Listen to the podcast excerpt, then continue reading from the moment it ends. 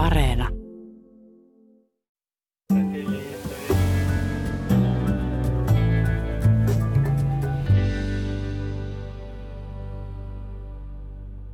Mä aloin katsoa Yle Areenasta uutta sarjaa. Nimen perusteella arvelin, että siinä ei ehkä olisi väkivaltaa, kun sitä en mielelläni katsoisi nyt lainkaan. No erehdyin, koska heti ää, alkoi kuvissa ilmestyi rikospaikka verilammikkoineen.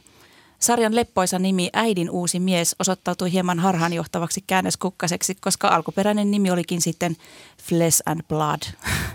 Hieman harmitti, koska olisin halunnut välillä katsoa jotakin, missä ei heti tapeta ja missä veri ei lennä ja jossa ei ole edes väkivallan uhkaa.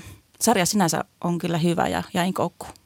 Jännä ilmaisu toi väkivallan uhka, koska mä taas sit itse koen olevan ihan tämmöinen voisiko sanoa väkivaltaviihteen suurkuluttaja. Että mun arjessa se fiktiivinen veri saa kyllä lentää niin sarjoissa kuin elokuvissa ja vaikka pelimaailmassa ja kirjallisuudessakin.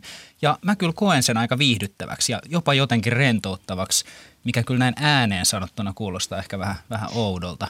Mutta onhan siinä nyt jotain kiehtovaa ja mielihyvä hermoja ja kutittelevaa, vaikka samalla siis oikeassa elämässä kuitenkin kokee väkivallan täysin kielteisenä ja tuomittavana. Mm. Niin, onhan väkivalta ollut jotenkin aina osa ihmiselämää ja myös tärkeä osa erilaisia kulttuurisia kuvastoja. Jokin siinä tuntuu meitä kiehtovan. Jos miettii esimerkiksi pääsiäiskertomusta kristillisen perinteen alkuräjähdyksenä, niin aikamoista kärsimystä ja verenvuodatusta yhdistetään rakkauden ja anteeksi annon julistamiseen. Niin kertookohan tätä oleellista meistä ihmisistä, että me jotenkin vuosisadasta toiseen lumoudutaan tällaisesta meitä tuhoavasta voimasta ja keräännytään sen ääreen? Tänään koitetaan saada tähän väkivallan merkitykseen ja myös pääsiäisen varsin hurmeiseen sanomaan jotain tolkkua. Vieraana meillä ovat Helsingin yliopiston elokuva- ja televisiotutkimuksen professori Henri Peikon sekä kirjailija Daniel Nylund. Olet kääntänyt korvasi horisonttiin. Minä olen Mikko Kuranlahti. Ja minä Hilkka Nevala. Niin, väkivalta, miksi se kiehtoo meitä ihmisiä? Mekin ollaan kerännyt tähän puhumaan väkivallasta sekä uskonnossa että elokuvissa ja viihteessä. Mitenkäs vieraamme Henri ja Daniel, oletteko itse väkivaltaviihteen ystäviä? Aloita sinä, Henri. No vaikka, kyllähän sitä tulee katsottua varsinkin jo ammatin puolesta. Se kuuluu tähän ihan ehdottomasti. Mä puhun itse semmoista niin kuin väki, tota, äh, kuvitteellisen väkivallan paradoksista. Eli just tämä, minkä toitte esille, että se on jotakin, mitä me pelkäämme, mikä on kauheaa, ja silti se kiehtoo meitä. Ja tärkeää on tietysti, että se kiehtoo meitä silloin, kun se ei ole todellista. Eli me voimme kokea sen, niin kuin ne jännitys, voi olla ihan lähteä siitä, että koko tämä meidän hermosysteemi on rakennettu siihen, että meidän pitää kokea tämmöisiä niin kuin viritystiloja. Ja viihte ja taide on sitten ne, mitkä tämmöisessä yhteiskunnassa, missä voimme elää pääasiassa hyvin turvallisesti, niin tarjoavat sen. Ja tämä voi olla ihan niin kuin biologinen pohja sitten tälle. Mutta siinä on monta muuta aspektia. Voin antaa Danielille välillä puheenvuoron. No siis kulttuuriantropologian keskeinen arvoitus on aina ollut, että miksi suurten kulttuurien keskuksessa aina on alttari, joka on ollut jonkinlainen väkivallan, jonka äärelle ihmiset ovat kerääntyneet katsomaan uhraamista, joka on hallittua, tietyllä tavalla annosteltua, ritualisoitua väkivaltaa, mutta joka varmasti pohjautuu spontaaniin lynkkauksenomaiseen väkivaltaan, joka on sitten vähitellen ritualisoitu. René Girardhan keskeisesti kysyi itseltään, että miksi ihmeessä tämä on ollut välttämätöntä, mihin ihmiset ovat sitä tarvinneet. Ja hän on ollut sitä mieltä, että, että se on ikään kuin semmoista homeopaattinen ratkaisu sille väkivallalle, joka muuten villiintyessään tuhoaisi koko lauman. Ja se, se, se järjestäytynyt väkivalta, ritualisoitunut väkivalta, josta rakentuu pyhä, pelottava, potentia, aina potentiaalisesti väkivaltainen pyhä, niin se, se niin kuitenkin jotenkin pelastaa ihmiset lauman siitä kaoottiselta väkivallalta ja mahdollistaa semmoisen järjestäytymisen isoksi kulttuuriksi. No, tämähän on tosiaan yksi keskeinen seikka juuri tämä, että kokee, että tämä homma saadaan jollakin tapaa aisoihin jonkinmoisiin tämmöisiin puitteisiin, jossa sitä voidaan niin kuin käsitellä.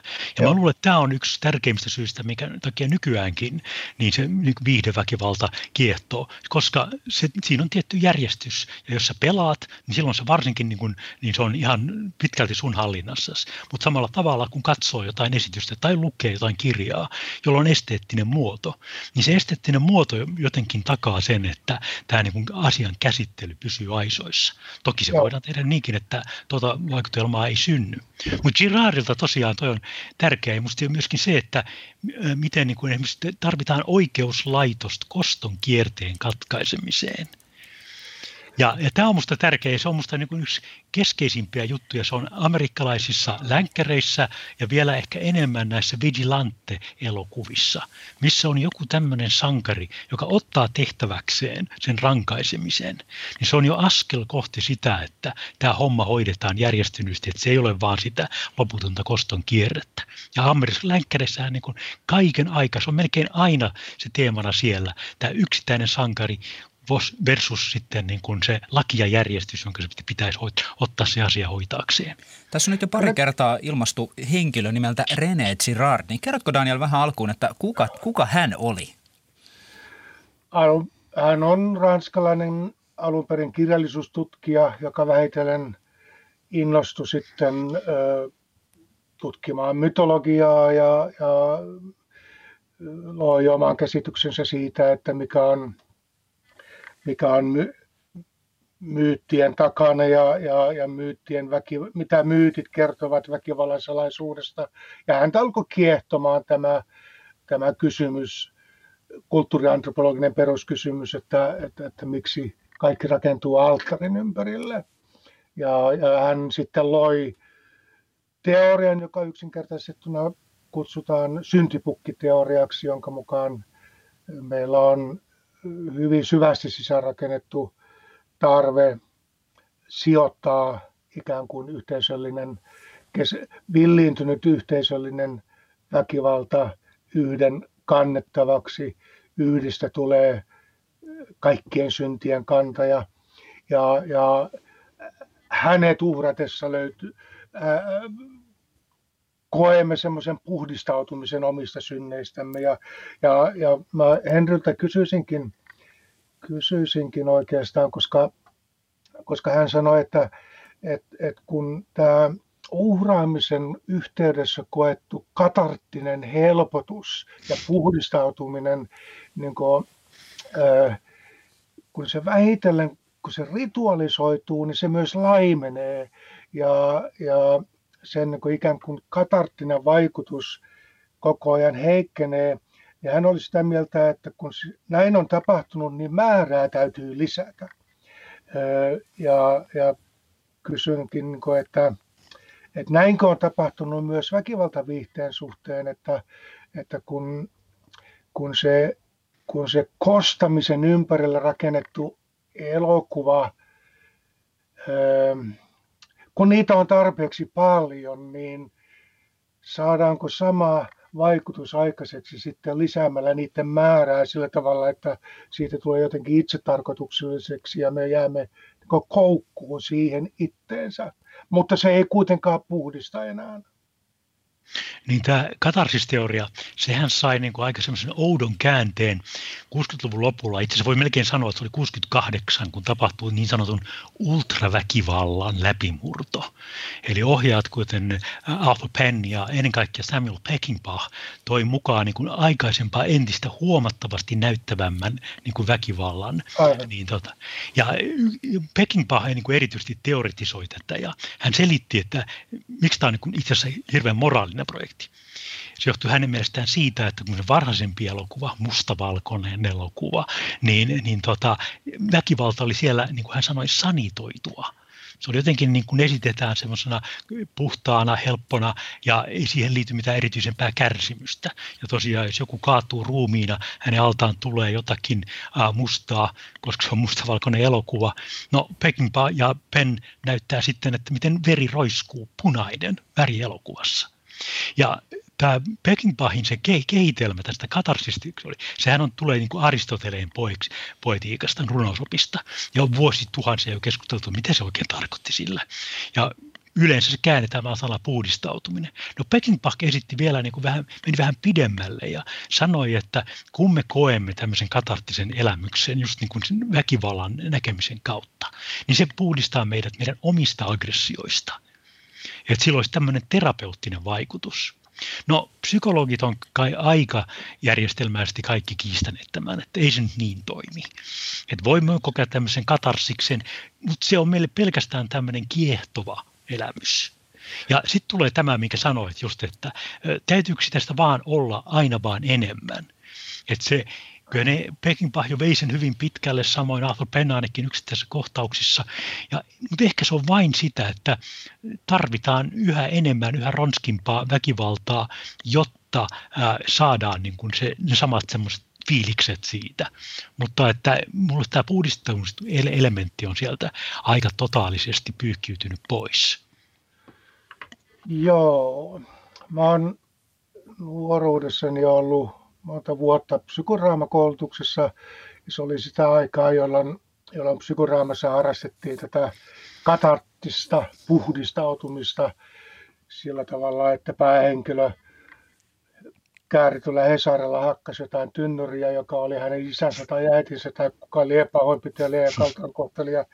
Ja, ja siinä koettiin semmoinen terapeuttisesti vapauttava, ihana katarsis, jossa kaikki hikoili yhden kanssa. Mutta kyllä mulla oli aina semmoinen, tai vähitellen kehittyi kyllä semmoinen epäluulo sen terapeuttista vaikutusta kohtaan. Ja luinkin sitten myöhemmin, että, että tota, kyllä se pikemminkin madaltaa ihmisten kynnystä arjessa harjoittaa sitä samaa. Eli se ei niin vähennä minun väkivaltaisuuttani eikä vihaani niinkään, vaan, vaan madaltaa sen kynnystä toimia, purkaa sitä arjessa. Niin mä en tiedä, mä en ole ihan varma kuinka päteviä nämä tutkimukset on ja, ja onko ne vielä voimassa, mutta et, et jotenkin mä uskon, että näin, tässä on jotakin. Sä Henri sanoit tuossa aiemmin, aiemmin tämän, että väkivalta on, olisi sitten ultraväkivaltaa tai mitä se esitetäänkin, niin nimenomaan siis kiehtova elä, elämys. Ja niin kuin tekin mm. nyt puhutte, että tämä on jotain, minkä äärelle ihminen on aina hakeutunut. Nykyään se on usein fiktiivistä väkivaltaa, mutta onhan aiemmin ollut, tuli julkiset telotukset, gladiaattoritaistelut, muut tällaiset, siinä on ollut ihan selkeä viihdearvo. Niin miksi ihmistä kiehtoo mennä katsomaan, kun toinen revitään kappaleeksi ja veri lentää. Mikä se on se kiehtovuus? Hmm. Se on vaikea selittää, mutta tota, osa voi olla just tätä näin, että No Susan Sontagilla on semmoinen artikkeli, joka on niin otsikkoon, että Regarding the pain of others – se sanaleikki ei oikein käänny, eli siinä on tämmöinen kaksoismerkitys, että se on niin kuin mitä tulee toisten kärsimykseen, mutta myöskin niin kuin toisten kärsimykseen katselemisesta. Ja hän toteaa, että meitä tuntuu niin kuin kiehtovan niin kuin kärsivien ihmisten kuvat yhtä paljon kuin, niin kuin seksistiset kuvat siksi odottavat kuvat. Ja on jotain yritetty selittää sillä, että siinä on joku semmoinen kumma juttu, että mitä tulee niin kuin siihen samastumiseen – samalla kun tiedetään, että minä en ole nyt mukana tuossa noin, niin, niin tota, ajatus, että entäs jos minä olisin? Voisinko minä käyttäytyä tuolla tavalla? Että se niin kuin vetoaa siihen niin kuin meidän niin kuin imaginääriseen, tämmöiseen niin kuin kuvittelukykyyn ja taipumukseen niin kuin ylipäätään niin kuin kuvitella, että ää, mitä jos. Ja onko se jännä, tämä on yhden itse semmoisen kirjallisuustieteilijä William Fleshin ajatus, joka hän on niin kuin evoluutioinnista tiete- tieteestä ottanut esiin. Että hän ajattelee, että niin on semmoinen kolme perusasetelmaa tässä. On se uhri, on se väkivallan tekijä ja on sitten se rankaisija. Mutta sitten voisi ajatella, että on vielä neljäs. Se on se, joka katsoo kaikkea tätä näin. Seuraa sitä ja kokee sen kiehtovana ja sillä tavalla juuri, että hän itse on niin kuin vähän siitä ulkona. Ja lukemattomat elokuvat ja kirjallisuus myöskin tarjoaa meille just tämän viimeksi mainitun position. Sen lisäksi, että voimme niin kuin samastua vaikka hetkittäin kaikkiin näihin kolmeen. millaista on olla uhri? Millaista on, jos itse sortuukin väkivaltaa, rupeaa tekemään jotain? Ja sitten vielä, että olisiko musta sitten niin kuin tämmöiseksi vigilanteksi, joka palauttaa oikeudenmukaisen tilanteen. Ja tämä viimeksi mainittu on musta niin kuin yksi kaikkein niin kuin merkittävimpiä selittäviä tekijöitä, että miksi viihdeväkivalta kiehtoo meitä. Ja se on just tämä näin, että meillä on niin kuin perustavaa laatua oleva tarve nähdä oikeuden toteutuvan. Nähdä niin kuin niitä pahoja, että pahat kaverit saa rangaistuksensa. Ja mä itsekin, mä puhun tästä paljon siinä kirjassani Väkivallan lumo, että niin kuin semmoisia asioita, mitä ei missään nimessä hyväksyisi järjestyneessä yhteiskunnassa, niin kuin että, että minkälaisiin toimiin olisi niin kuin kohtuullista yhteiskunnan voimin ryhtyä, niin äh, niitä rupeaa niin kuin todella halajamaan sit siinä viihteen yhteydessä että se vastaa niin kuin jotain semmoista primitiivistä toivetta meissä. Elokuvista minusta se, sellaiset elokuvat, jotka jollakin tavalla helposti kutsuu meidät samaistumaan kostojaan, ne on jotenkin klassisia ja ne on, niitä on aina ollut olemassa sellainen genre, joka – toistuu ja joka viedään se koston hurma vielä pidemmälle ja pidemmälle. Mutta mut minusta minua kiehtoo paljon enemmän ja pidän niin eettisesti jotenkin paljon haastavimpana sellaiset elokuvat, jotka houkuttelee meitä niin vuorotellen samaistumaan kostajaan, vuorotellen uhriin, mm. vuorotellen sivustokatsojaan ja, ja jotenkin silloin kun elokuva pystytään tekemään sellaiseksi, että, että kaikki sen väkivalta tapahtuman roolit alkaa jotenkin itsetuntemuksellisesti kiehtoa, niin ne on minusta jollakin tavalla tervetulleita. Ja mä, mä, mä, muistelun ennen tätä ohjelmaa elokuvaa, jonka mä oon katsonut yli 30 vuotta, yli 35 vuotta sitten. Se oli ensimmäinen tämmöinen elokuva, joka oli eettisesti jotenkin tosi hämmentävä. Se oli semmoinen kuin hämähäkkiläisen suudelma jos ei ollut kuin kaksi miestä, ne kertoi tarinoita. Mm-hmm. Ja, ja se oli just sellainen, että, että vuoroon ajattelin, että toi on hyvissä, toi on pahis. Ja sitten kun toinen kertoo tarinansa, mun sydän meni koko, meni koko ajan hänen puolelleen ja ne roolit kääntyi. Ja sitten tarina taas jatkuu ja roolit kääntyi. Ja mä muistan, kuinka kuinka niin kihelmöivä olo mulla oli koko kehossa siinä elokuvan jälkeen, koska kaikki ne mun yritykset roolittaa hyvin ja pahoihin oli mennyt sekaisin.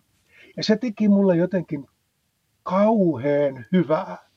Se oli jotenkin hirveän terveellinen kokemus, kunnes mä ymmärsin, että se oli kuvaus jostakin, tai se helpottava tulkinta oli se, että se oli kuvaus jostakin rakkaudesta, joka oli mennyt niin pitkälle, että se ylitti kaikki mun käsityskyvyn. Mm. Nämä on tietysti ne kaikkein kiehtovimmat elokuvat. Tavallinen tämmöinen just vaikka supersankarielokuvat, niin niissä on niissä yksiselitteisesti määritelty se sankari ja sitten on niin tosi kierroja pahiksia ja no sitten on hirveä määrä uhreja tietysti, kun on sitä mäiskettä meneillään siellä ja muuten, mutta ne ei sitten todellakaan tarjoa tuommoisia mahdollisuuksia, mitä sä just kuvasit, että löytää niin tämmöisiä erilaisia positioita siinä.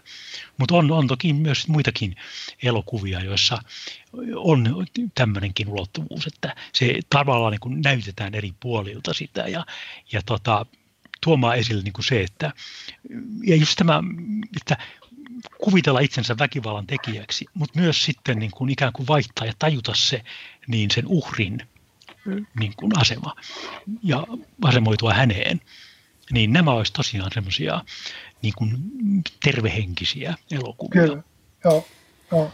Me ollaan nyt täällä Horisontissa ja, ja tuota, keskustellaan Helsingin yliopiston elokuva- ja televisiotutkimuksen professori Henri Peikonin sekä kirjailija Daniel Nyluudin kanssa väkivallasta, elokuvaväkivallasta, viihdeväkivallasta, mutta keskustellaan sitten tästä pääsiäisestä myöskin, että siinähän on aikamoinen väkivaltainen kertomus myöskin keskiössä ja tuota, Jeesuksen ristiinnaulitseminen. Minkälaisia ajatuksia tämmöisenä väkivaltaisena kertomuksena tai onko tässä sankareita ja konnia? Mua jotenkin on häirinnyt se kirkon tapa jotenkin etäännyttää teologiansa kautta seurakuntaa sen tapahtuman konnista, ikään kuin tämä olisi joku merkillinen näytelmä, joka vaan on tehty heidän puolestaan. Ja, ja se, se, se niin kutsu samaistua sen kertomuksen ja sen tapahtumavyöryn niin jokaiseen rooliin, niin on jäänyt kauhean heikoksi, koska se on jotain, joka on tehty vain meidän puolestamme. Jotain sellaista väkivaltaa, joka oli jostain kummasta sy- syystä niin välttämätöntä Jumalan tähden, koska Jumala tarvitsi voidakseen antaa tai halutakseen antaa tämän väkivallan. Oli se sitten hänen vihansa, joka jäi Jeesuksen kannettavaksi tai, tai mistä ihmeen syystä, mutta että se kuitenkin toteutui jotenkin Jumalan tähden. Ja, ja se itsetuntemuksellinen ulottuvuus jää, jää niin kuin paljon heikommaksi.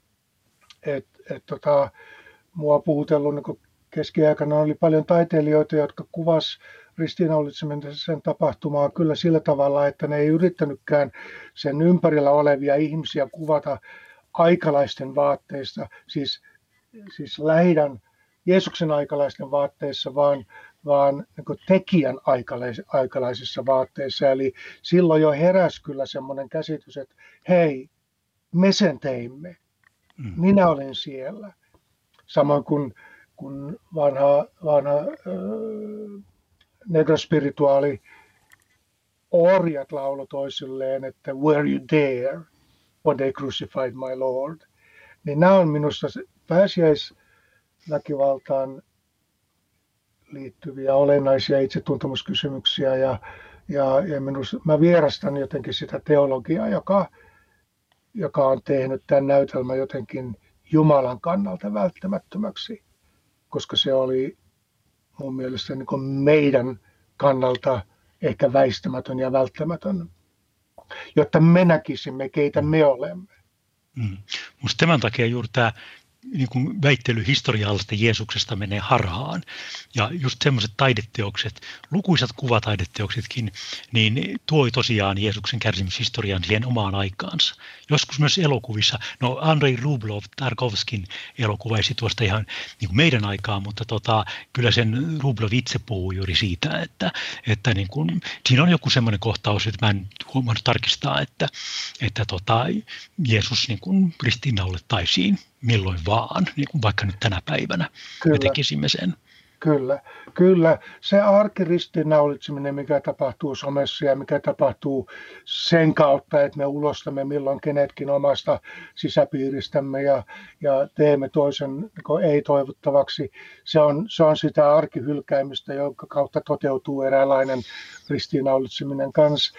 Ja, ja, ja mä oon nähnyt paljon sellaisia elokuvia, jotka ei ole jotka ei niin uskonnollisesta tematiikasta sinänsä ulkoisesti niin tiedä yhtään mitään, ja silti ne on minusta niin syvästi uskonnollisia ja syvästi eettisiä elokuvia. Mm. Mulla ei nyt tule sitä mieleen, mutta olen mä nähnyt näitä tosi puhuttelevia kristushahmoja tosi kummallisissa elokuvissa.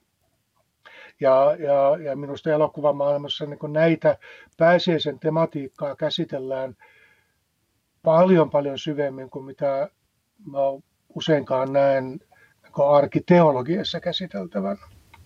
Mitä sä Daniel sitä ajattelet, jos, jos nyt sitä ristinkuolemaa nimenomaan katsoo tällaisena aika kauheena, väkivaltaisena tapahtumana, joka paljastaa jotain ihmisestä, niin mit, miten sä oot itse ajatellut, että mikä siinä on se keskeinen, mitä tästä piti oppia? Pääsiäisenä saatana paljastui ihmisjoukon kasvoiksi ja Jumala, pal- Jumala paljastui ihmisen uhraamaksi kasvoksi. Ja, ja kaikki kuvitelmat, jotka, joita siihen aikaan oli, siihen asti oli kannettu Jumalasta jotenkin verta vaativana ja uhria vaativana ja kostavana, niin, niin pääsiäinen, pääsiäinen riisuu sen myytin ja paljastaa meille täysin väkivallattomasti rakastavan Jumalan, joka mieluummin astuu väkivallan uhriksi, kun käyttää sitä Ja, ja tota, siis siinä näytetään anteeksi antavainen uhri. Ja mulla jotenkin mun oikeuden tajussa, joka on kyllä niin kristinuskon, kristinuskosta opittua, on se, että syvin anteeksi antamisen oikeus on sillä, joka on ollut sen väkivallan kohteena. Eli, eli anteeksi anto nousee siitä, että, että minun tappamani, meidän murhaamamme, meidän lynkkaamamme uhri on se, joka nousee takaisin elämään, ei kostajana, vaan anteeksiantajana. Ja, ja mun haaste on silloin jakaa sitä anteeksiantoa eteenpäin sillä, että minä pidättäydyn kostamisesta ja, ja vastahakoisesti jaan, rakennan jotain uudenlaista valtakuntaa.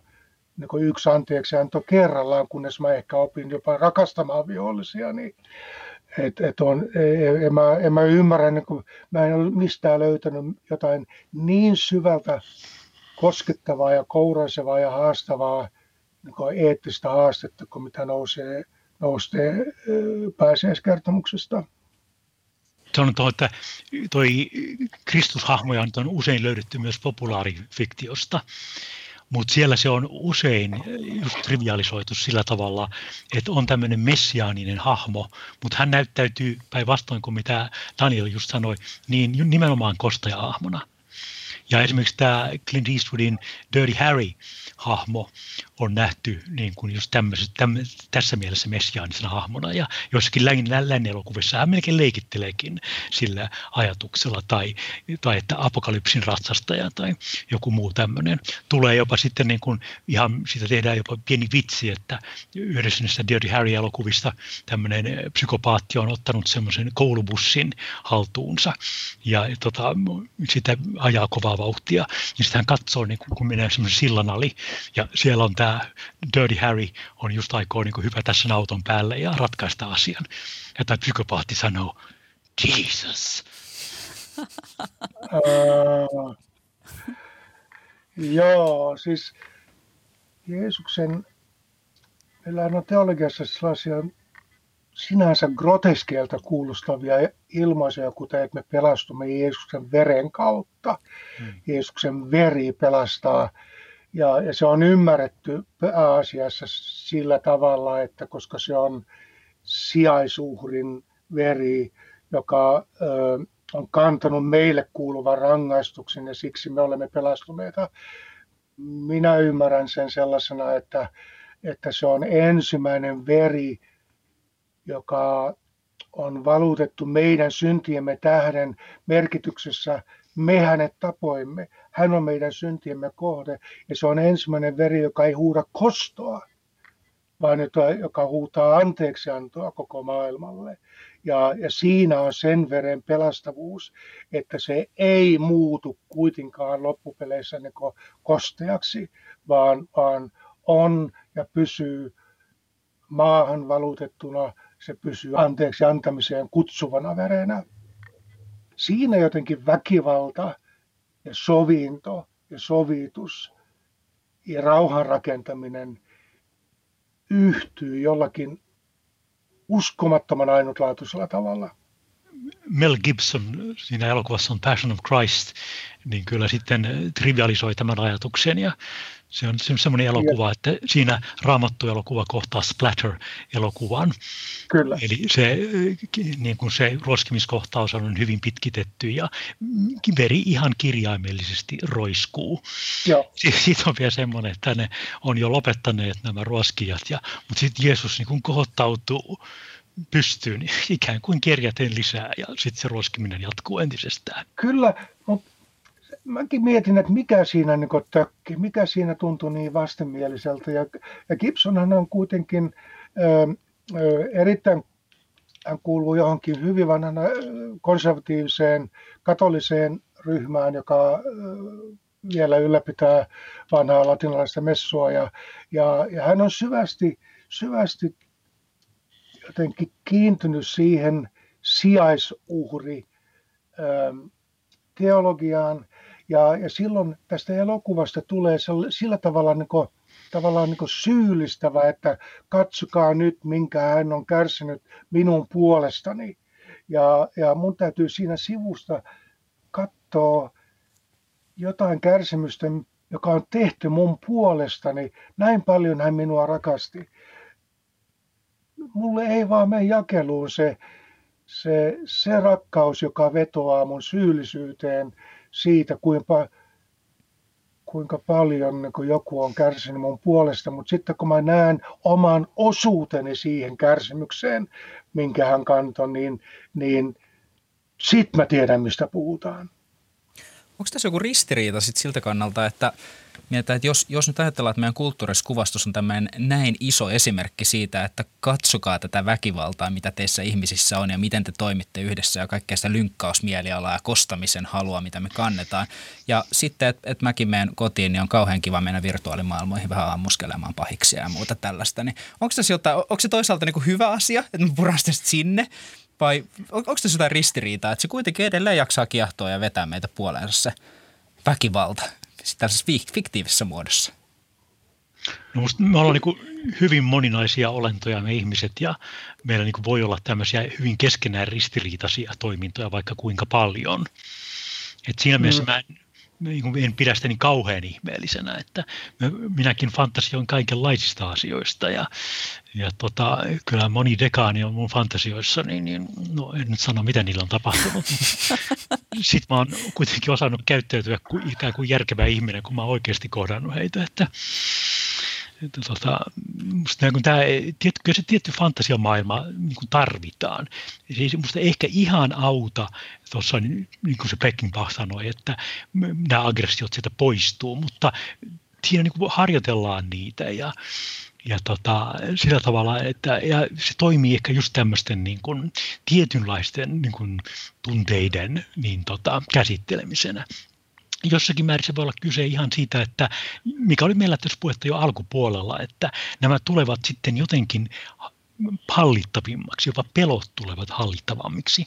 Ja se esimerkki, mikä mä usein kerron, mikä löytyy kirjallisuudesta, on tämmöinen, että kun amerikkalaisella tämmöisellä kampuksella tapahtui tämmöinen raaka murha, niin läheisessä elokuvateatterissa jo sitten esitettiin jotain aika raakaa kauhuelokuvaa, katseoluvut pomppasi ylös ja se tuntuu olevan yksi esimerkki siitä, että, että tota, tämä fiktio tosiaan voi toimia tämmöisenä. Sen ei tarvitse niin esittää, että voi elämäkin niin hyvässä kauniissa maailmassa, vaan, vaan nimenomaan työstää niitä pelottavia asioita hallitussa esteettisessä kontekstissa. Joo. Mä uskon, että on tietty funktio sillä, että pahaa saa ulkoistaa ja, ja, ja, ja se että et joku, joku niin auttaa meitä pikkasen ulkoistamaan näitä väkivaltaisia fantasioita, mutta et, et, et oikeasti, mistä löytyy ne elokuvat, jotka, jotka niin houkuttelee meistä esille fantasiat hyvyydestä.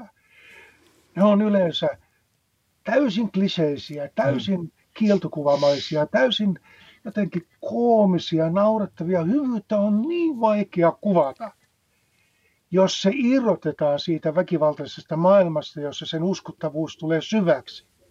Ja sellaisia elokuvia, jossa on, jossa on niin jollakin tavalla se yllättävä, käsittämätön hyvyys ja armo ja anteeksianto niin tämän pahan maailman keskellä, niin sellaisia elokuvia on vähän, enkä mä usko, että hyvyyttä voi kuvatakaan – niin irrallaan tästä kaikkein groteskeimmasta pahuudesta.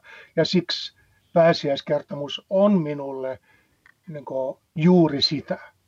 Kuitenkin kristillisessä perinteessä perinne on täynnä niin sitä hyvyyden kuvausta, joka, joka on niin kyllästyttävää, tympeätä, naurettavaa, epäuskottavaa. Tämä on omalaatuinen juttu. Niin. Mä, mä kysyn sinulta, Henry, Muistatko sä sellaista elokuvaa, jossa nämä molemmat ulottuvuudet on niin syvästi uskottavasti niin läsnä? Tuleeko sulla mieleen joku elokuva siitä? Mä oon kauheasti yrittänyt tässä miettiä kaiken aikaa, mutta vaikeaa se on.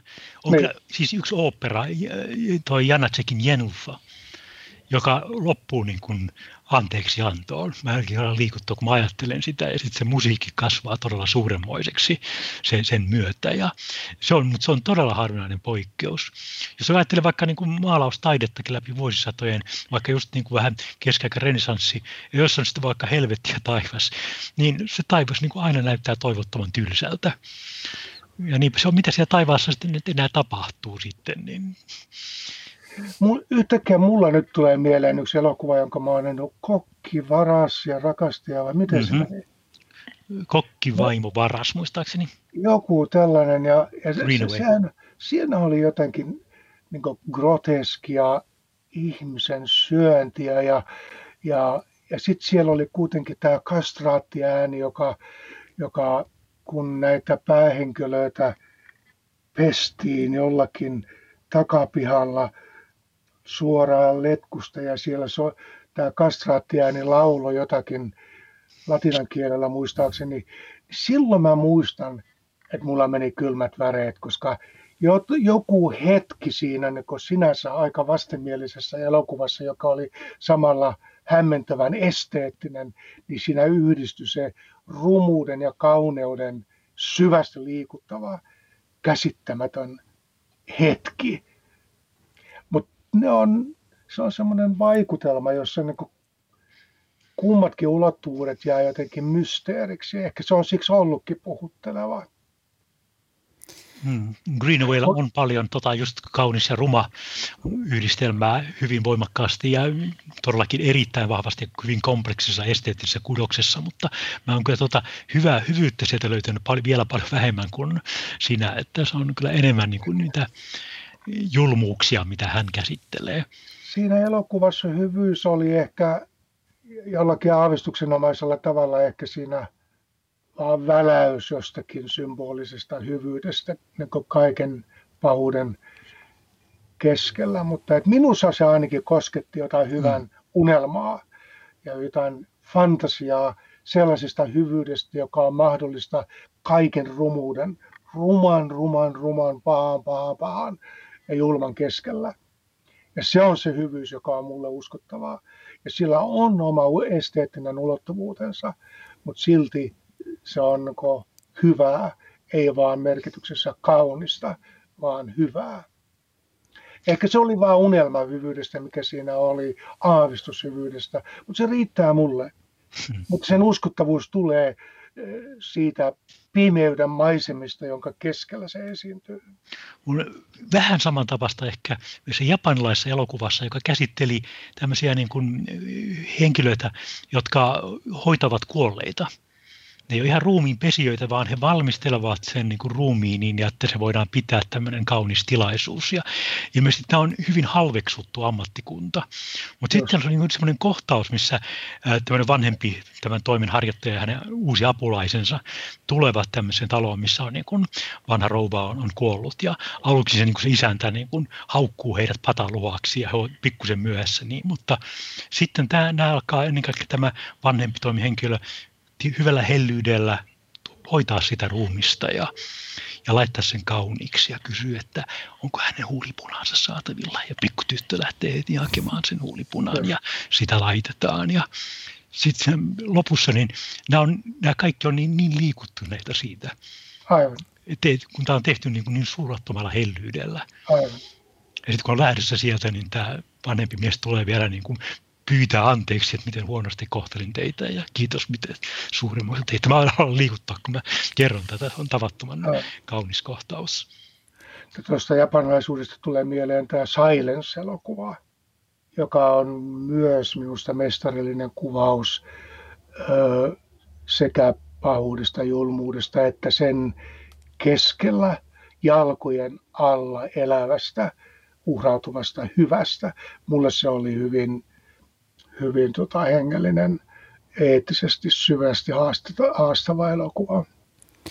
Mä haluaisin kysyä Daniel semmoisen asian vielä, kun että mitä tota Jeesus tarkoitti sillä, kun hän sanoi, että hän ei ole kuitenkaan tullut tuomaan rauhaa, vaan miekan. Että yllyttikö Jeesus sitten väkivaltaa, jos mennään tähän pääsiäiseen vielä näin loppupuolella?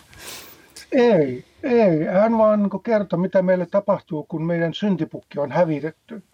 Koska hän paljasti meille koko syntipukkimekanismin kaikessa alastomuudessaan. Hän, hän näytti meille pääsiäisenä, mihin johtaa se, että, että, että me ylläpidämme rauhaa kaifaan logiikalla, eli että parempi, että yksi kuolee kuin että me kaikki tuhoudumme. Ja, ja se, kun hän paljastaa, että sekin rauhan tuominen on väkivaltaa, niin me olemme suoraan sanottuna kusessa oman väkivaltamme kanssa.